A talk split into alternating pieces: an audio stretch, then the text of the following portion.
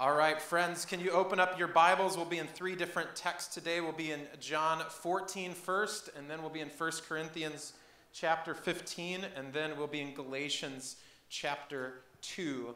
John 14, 1 Corinthians 15, and then Galatians chapter 2. If you recall, uh, we have taken a, a, break from our extended Romans series that we've been teaching in to consider what it means to be us, what it means to be the church. And we've done that for a couple of reasons. One, because it's always good to remember the foundational realities of who we are as a people, not only in membership, as we've just kind of talked about, but in our everyday lives as followers of Jesus. Not only that, but many of you are new to Church in the Square, and so I hope that it will be helpful as we look at some core realities of who we are as the people of God, that, that for you it will give clarity about what we believe the scriptures teach we're supposed to be, who we are, and what God's called us to. Uh, and then lastly, we're making some changes to our gathering as we've progressively done so here uh, at Church in the Square, and our gathering comes September 12th. And so we want to take some time over four weeks to consider what God's Word has to say so that we, as a community, would understand that these ideas are not coming because they're pragmatic or because we saw another church do them and thought it was a cool idea, but ultimately because we have conviction from God's Word about what it means to be us. And so I, I trust that that will be helpful. And so last week we looked at that Jesus is the head of the church and particularly that Jesus builds the church by dying for the church. And the reason that we begin there is that anytime we make decisions as a church community, we should say, what does Jesus have to say about that? What is it, how does Jesus instruct us in that? We, we should be about the things Jesus says in the Great Commission in Matthew 28, the things that he has taught. And so, if Jesus didn't teach it, we should be very careful about holding it with a tight fist as something that we're supposed to do as a community. Um, and so we looked at Jesus, the head of the church, and today we're going to look at the message of the church. And then the next two weeks, we'll look at the people of the church and the purpose of the church. So first it was the head of the church, now today is the message of the church. And the next two weeks, we'll look at the people and the purpose uh, of the church. And so let's not bury the lead.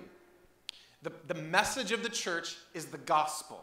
The gospel is the message of the church. But we're talking about a few different things when we talk about the message of the church. We're talking about who we follow. We're talking also about the story that we tell as a community and the story that we live and believe. And we're also talking about the way that we see the world.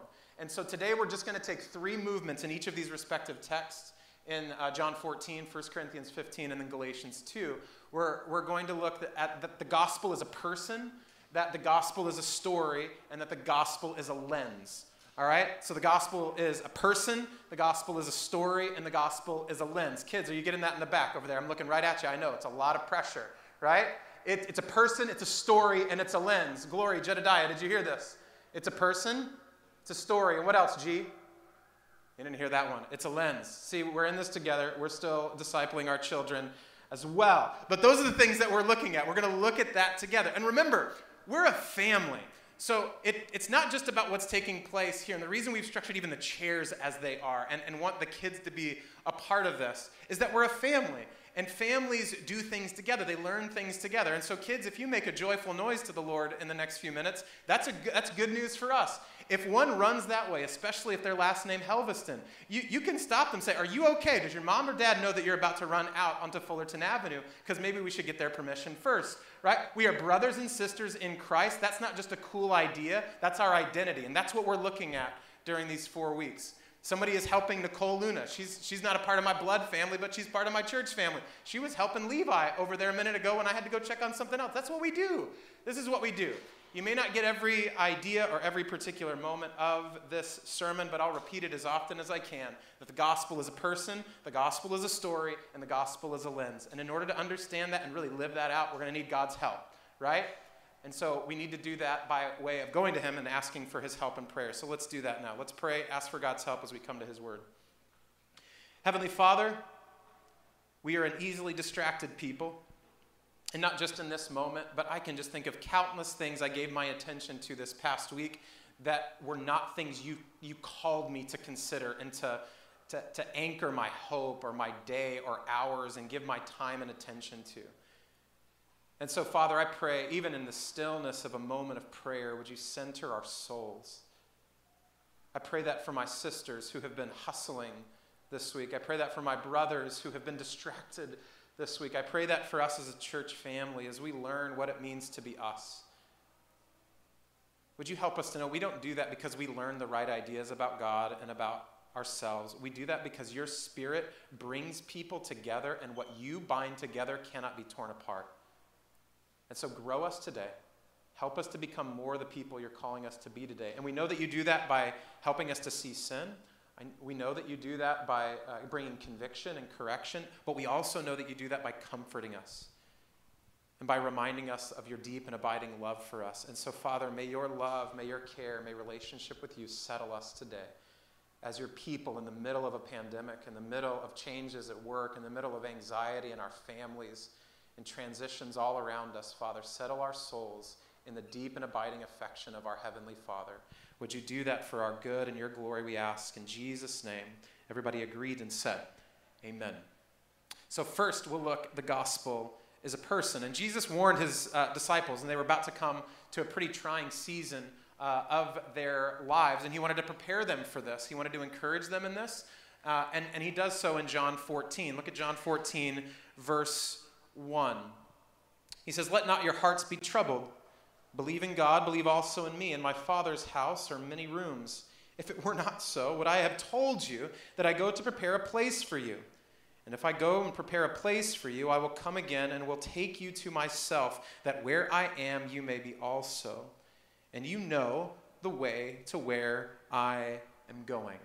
Now, Jesus often said pretty mysterious things, not, not because he was saying things uh, intentionally to confuse people, but because in order to fully understand Jesus, you needed faith and relationship. And so, if you didn't have faith and relationship with Jesus, a lot of the things that he would say would be completely lost on you. And so, often what Jesus would do when somebody was confused or thought something he said was mysterious was to draw them out in faith or to draw them into relationship with him so that they would understand.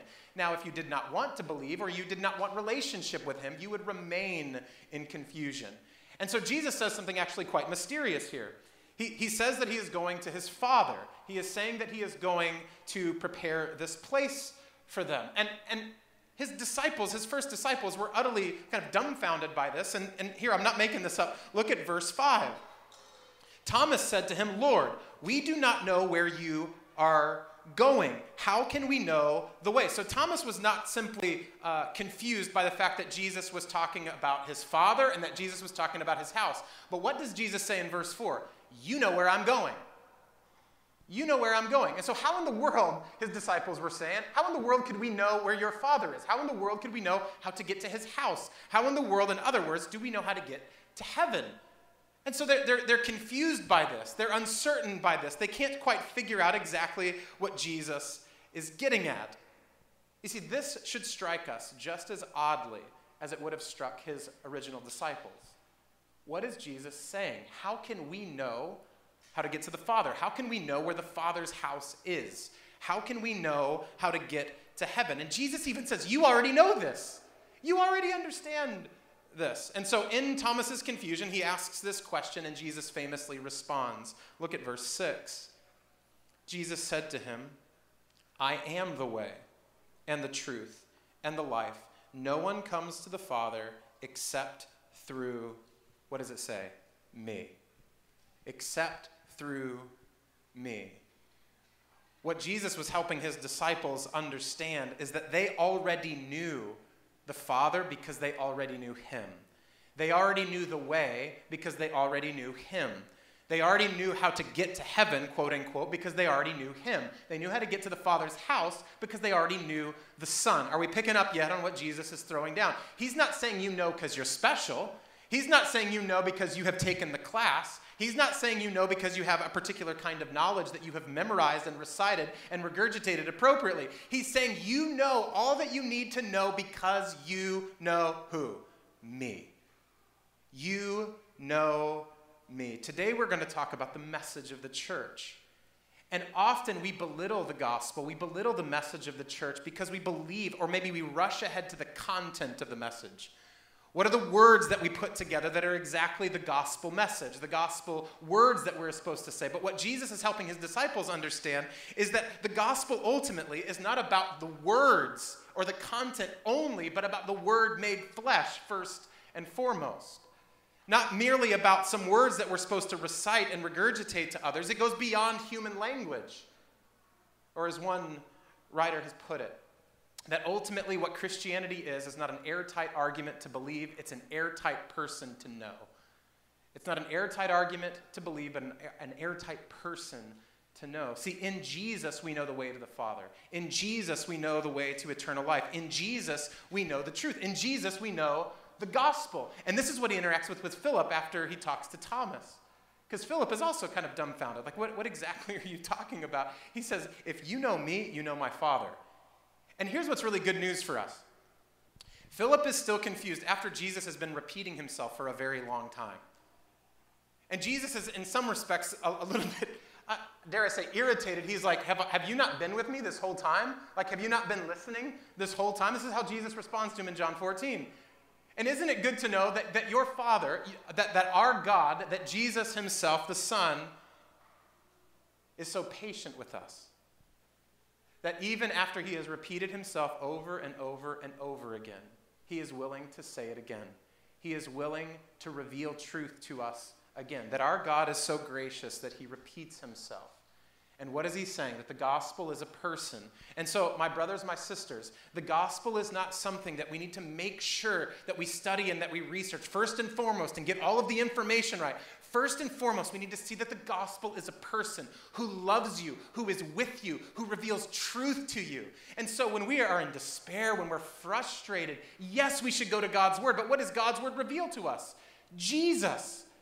And so, this is why we always ought to be talking about Jesus, because the gospel, our message, is a person. Do you see? If this is true, we do not just have words to meditate on, we have a person to look at. We have a person to be in relationship with.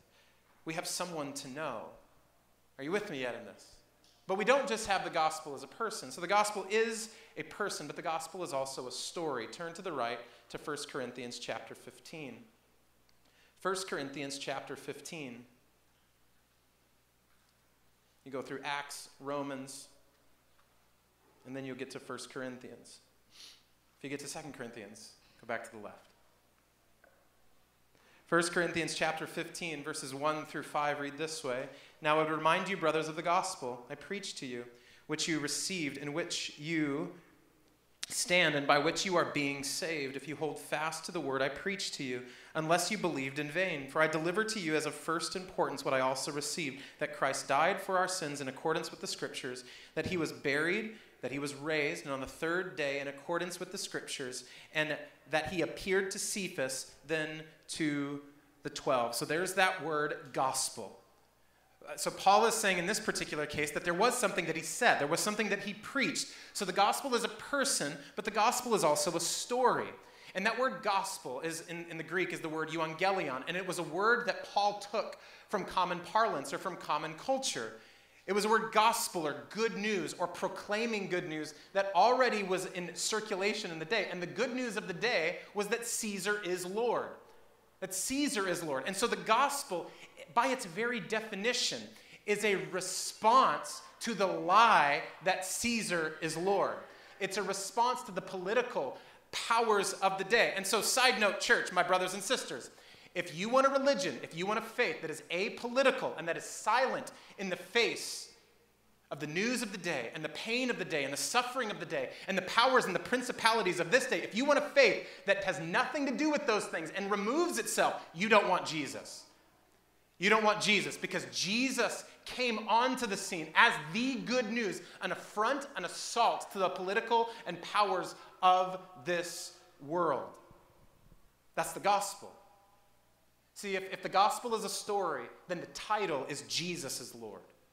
Jesus is Lord. At the very basic level of what our story is, the title of that story, the summary of that story is that Jesus is Lord. But then Paul delivers what really amounts to about five movements, five movements of this story, of this gospel story that reveals the lordship of Jesus. Notice again in verses 3 and following. He says, For I delivered to you of first importance what I also received that Christ died for our sins in accordance with the scriptures, that he was buried, that he raised on the third day And then ultimately, by the time we get into verses like 25, 26, 27, he's talking about the ascension of Christ. And so, if we, if we can summarize the gospel story in five movements, movements, we would say that Jesus lived, that Jesus died, that Jesus was buried, that Jesus rose, and that Jesus ascended. And all of those together give a picture, give a, a witness, if you will, that Jesus is Lord, that Jesus lived perfectly, in fact that Jesus died sacrificially. He died in our place. That Jesus was buried literally. This was not a figment of the imagination of his followers. And that Jesus rose victoriously. And that Jesus ascended authoritatively. And so Jesus lived, Jesus died, Jesus was buried, Jesus rose, Jesus ascended. All of that together. What's the title? Jesus is Lord. That, that's our gospel story. So when we talk about the message of the church, we're talking about the person of Jesus, who is the gospel. Jesus is the good news. But who is he? What is he like? That's when we go to the story. The story is that Jesus lived perfectly, never sinned. Jesus died sacrificially in our place. Jesus was buried literally three days, actually, literally dead. That he was risen victoriously over Satan, sin, and death. Darkness had no rebuttal when light got up. That Jesus ascended authoritatively, where now he rules and reigns over all things. He was not Lord when he was on this earth. He is Lord right now because he rules and reigns over everything. That's the good news. That's the gospel. That's our message. The gospel is a person, the gospel is a story. And for many of us, that's where our understanding has stopped. That I, that I know it's about Jesus and I know it's about these movements in the gospel, this content that the scriptures teach. But turn to Galatians chapter 2 the gospel is even more than this. So turn through Second Corinthians and then you'll hit Galatians. Galatians chapter 2.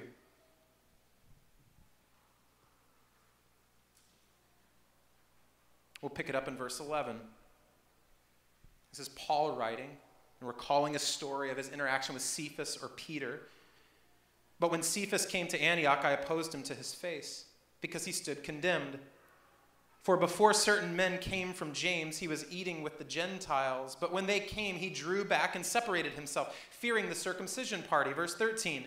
And the rest of the Jews acted hypocritically along with him, so that even Barnabas was led astray by their hypocrisy.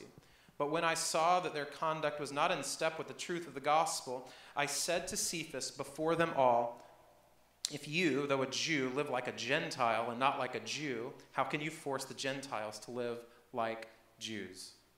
So the gospel is a person, the gospel is a story, and now this passage reveals to us the gospel is also a lens, a lens through which we're meant to see the entire world and all things. Now, let's make sure that we, we don't miss this story in its context. Peter is eating with Gentiles, non Jews. And Gentiles and Jews had constant beef and tension with one another. They did not like each other. And as a group of prominent Jews come up, James himself, being sort of like one of the original leaders and authorities of the early church, is with them. Peter sees them coming and fearing Peter, or rather, Peter fearing that James or maybe the others were going to judge him and think, hey, Levi, come here, buddy. And so Peter, fearing that the Jews are going to judge him, are going to criticize him, are going to be fearful You put your head down on daddy's shoulders until we finish? Are you going to be able to do this? Okay. okay. Can you do this? No, no, not that. Can you put your head down on daddy's shoulder and wait just a second? Thank you. So, Peter worrying that he's going to be judged, that he's going to be criticized. What does the text say? Look at it again. He sees James coming. Love you, son. Nope, not that way. Go see mama. No, no, no, no. Give an inch, they take a mile. Look what it says in verse 12. It says, when, when, when Peter sees that these Jews are approaching close by, he begins to think to himself, what are they going to think? How are they going to respond? He drew back and separated himself. Let's not miss this. Peter, just moments ago, is willing to eat with and enjoy the company of other ethnicities, but he does not want to be associated with them. To their face, he's cool with them. But as soon as someone in power over him is coming towards him that he fears may judge and has power over him, he backs off because he doesn't want to be known with these people. Many of us can be willing to be with different people from different backgrounds, different ethnicities, different socioeconomic stratuses, right? But do we really want to be known with them? Do we want to be a people with them? Now, what is Paul actually getting at? Why is this a problem? Look what he says. He does not say, hey, that's racist, don't do that, even though it is. He doesn't say that's small minded, don't do that, even though it is. He doesn't say you should be more courageous and not back off in the face of opposition, even though he should. What does Paul say about it? Look at verse 14. But when I saw their conduct was not in step with the truth of the gospel. Hear this. He, he is saying to Peter, he is saying to you and me, that that kind of behavior is not just wrong, it is anti gospel. This is not a side issue. This is a gospel issue that Paul is identifying in Peter's heart, in Peter's mind, in Peter's being. And he's not saying that you don't think Jesus is Lord, like your content is wrong. He's saying you've, you've forgotten that Jesus rose and died. He's not saying that you forgot the story. He's not saying you forgot the person. He's saying you're seeing the world through the wrong lens. You're seeing it through race. You're seeing it through power. You're seeing it through selfishness. You're seeing it through self protection and self assurance. You're seeing it through yourself. You're fearful for yourself. Are you picking up what he's throwing down? You're not seeing it through what? The gospel. The gospel is meant to be a lens through which we look at all of the world and we see it as broken yet redeemable. The gospel lens tells us that the world is broken without Christ, but it is redeemable through Christ. When, when I look at the world through the lens of the gospel, then even my deepest realities of who I am as a person, made in the image of God, whether it be my ethnicity, whether it be my gender, my sexuality, my, my own story of personhood, all of those things fall in due subjugation to the lordship of Jesus. In other words, when we look through the lens of the gospel, we realize that no one and nothing else is Lord except Christ. And we are supposed to respond and live in light of that reality. We live with hope. We live with conviction. We live with truth. We do not back away from the multi ethnic table because we are worried we will be judged and criticized. We stand in the gap because God and Christ stood in the gap for us. We, we don't just like the fanfare of the multi ethnic idea, like perhaps Peter was like, this is fun to eat with people of other ethnicities. The food is different, and I really enjoy this. Oh no, this might cost me my position. This might cost me my reputation, and now I back off. He was disbelieving the gospel. He was not seeing the world through the lens of the gospel. So, what does this mean for us? This means that we, we don't just believe the gospel when we become Christians. What does Paul say about it? It is, the, is, it is the power that continues to save us and guide us and give us clarity about how to live our lives. And so we are to be a people who don't just say, Do you believe the gospel? Okay, you're in. But no, the gospel is the way we encourage one another, disciple one another, correct one another, encourage one another, love one another, speak truth to one another. Are, are you hearing me, church? The gospel is everything to us because Jesus is everything to us. See, the gospel is a person. Who is it? Jesus. The gospel is a story. What's the title of that story? Jesus is Lord. The gospel is a lens through which we see all of the world is broken yet redeemable. In other words, sin has devastated everything, but Jesus' grace is sufficient. Let me just ask you this, church. Can you even imagine if we got that message? If it wasn't just something nice that we shared on the weekend, but a way that we lived as a people in, in our work, in our relationships, in our marriages? What if in our marriages, the most fundamental thing in our marriage was the gospel? that we created gospel language of forgiveness in our marriages. That what if our children were learning from a young age, not, not if you do this, you get disciplined, and if you don't do that, you'll get a treat, but they were learning to understand the gospel is a person, the gospel is a story, the gospel is a lens through which we see all of the world.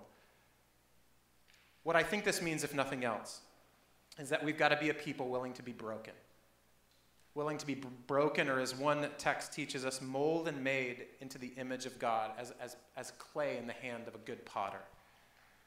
It means that we'll trust Him more than our money. It means that we'll love each other more than we'll love the things of this world. It means that Jesus becomes more spectacular to us than any version of ourselves could be.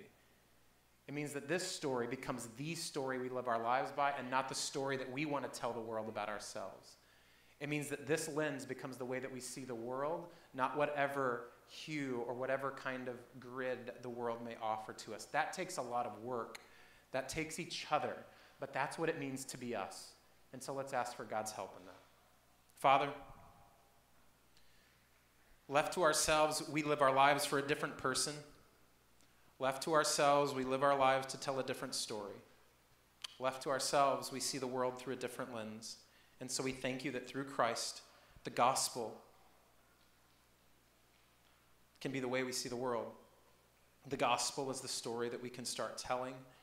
And the gospel can be Jesus Christ, the Son of God, the one who set all things right.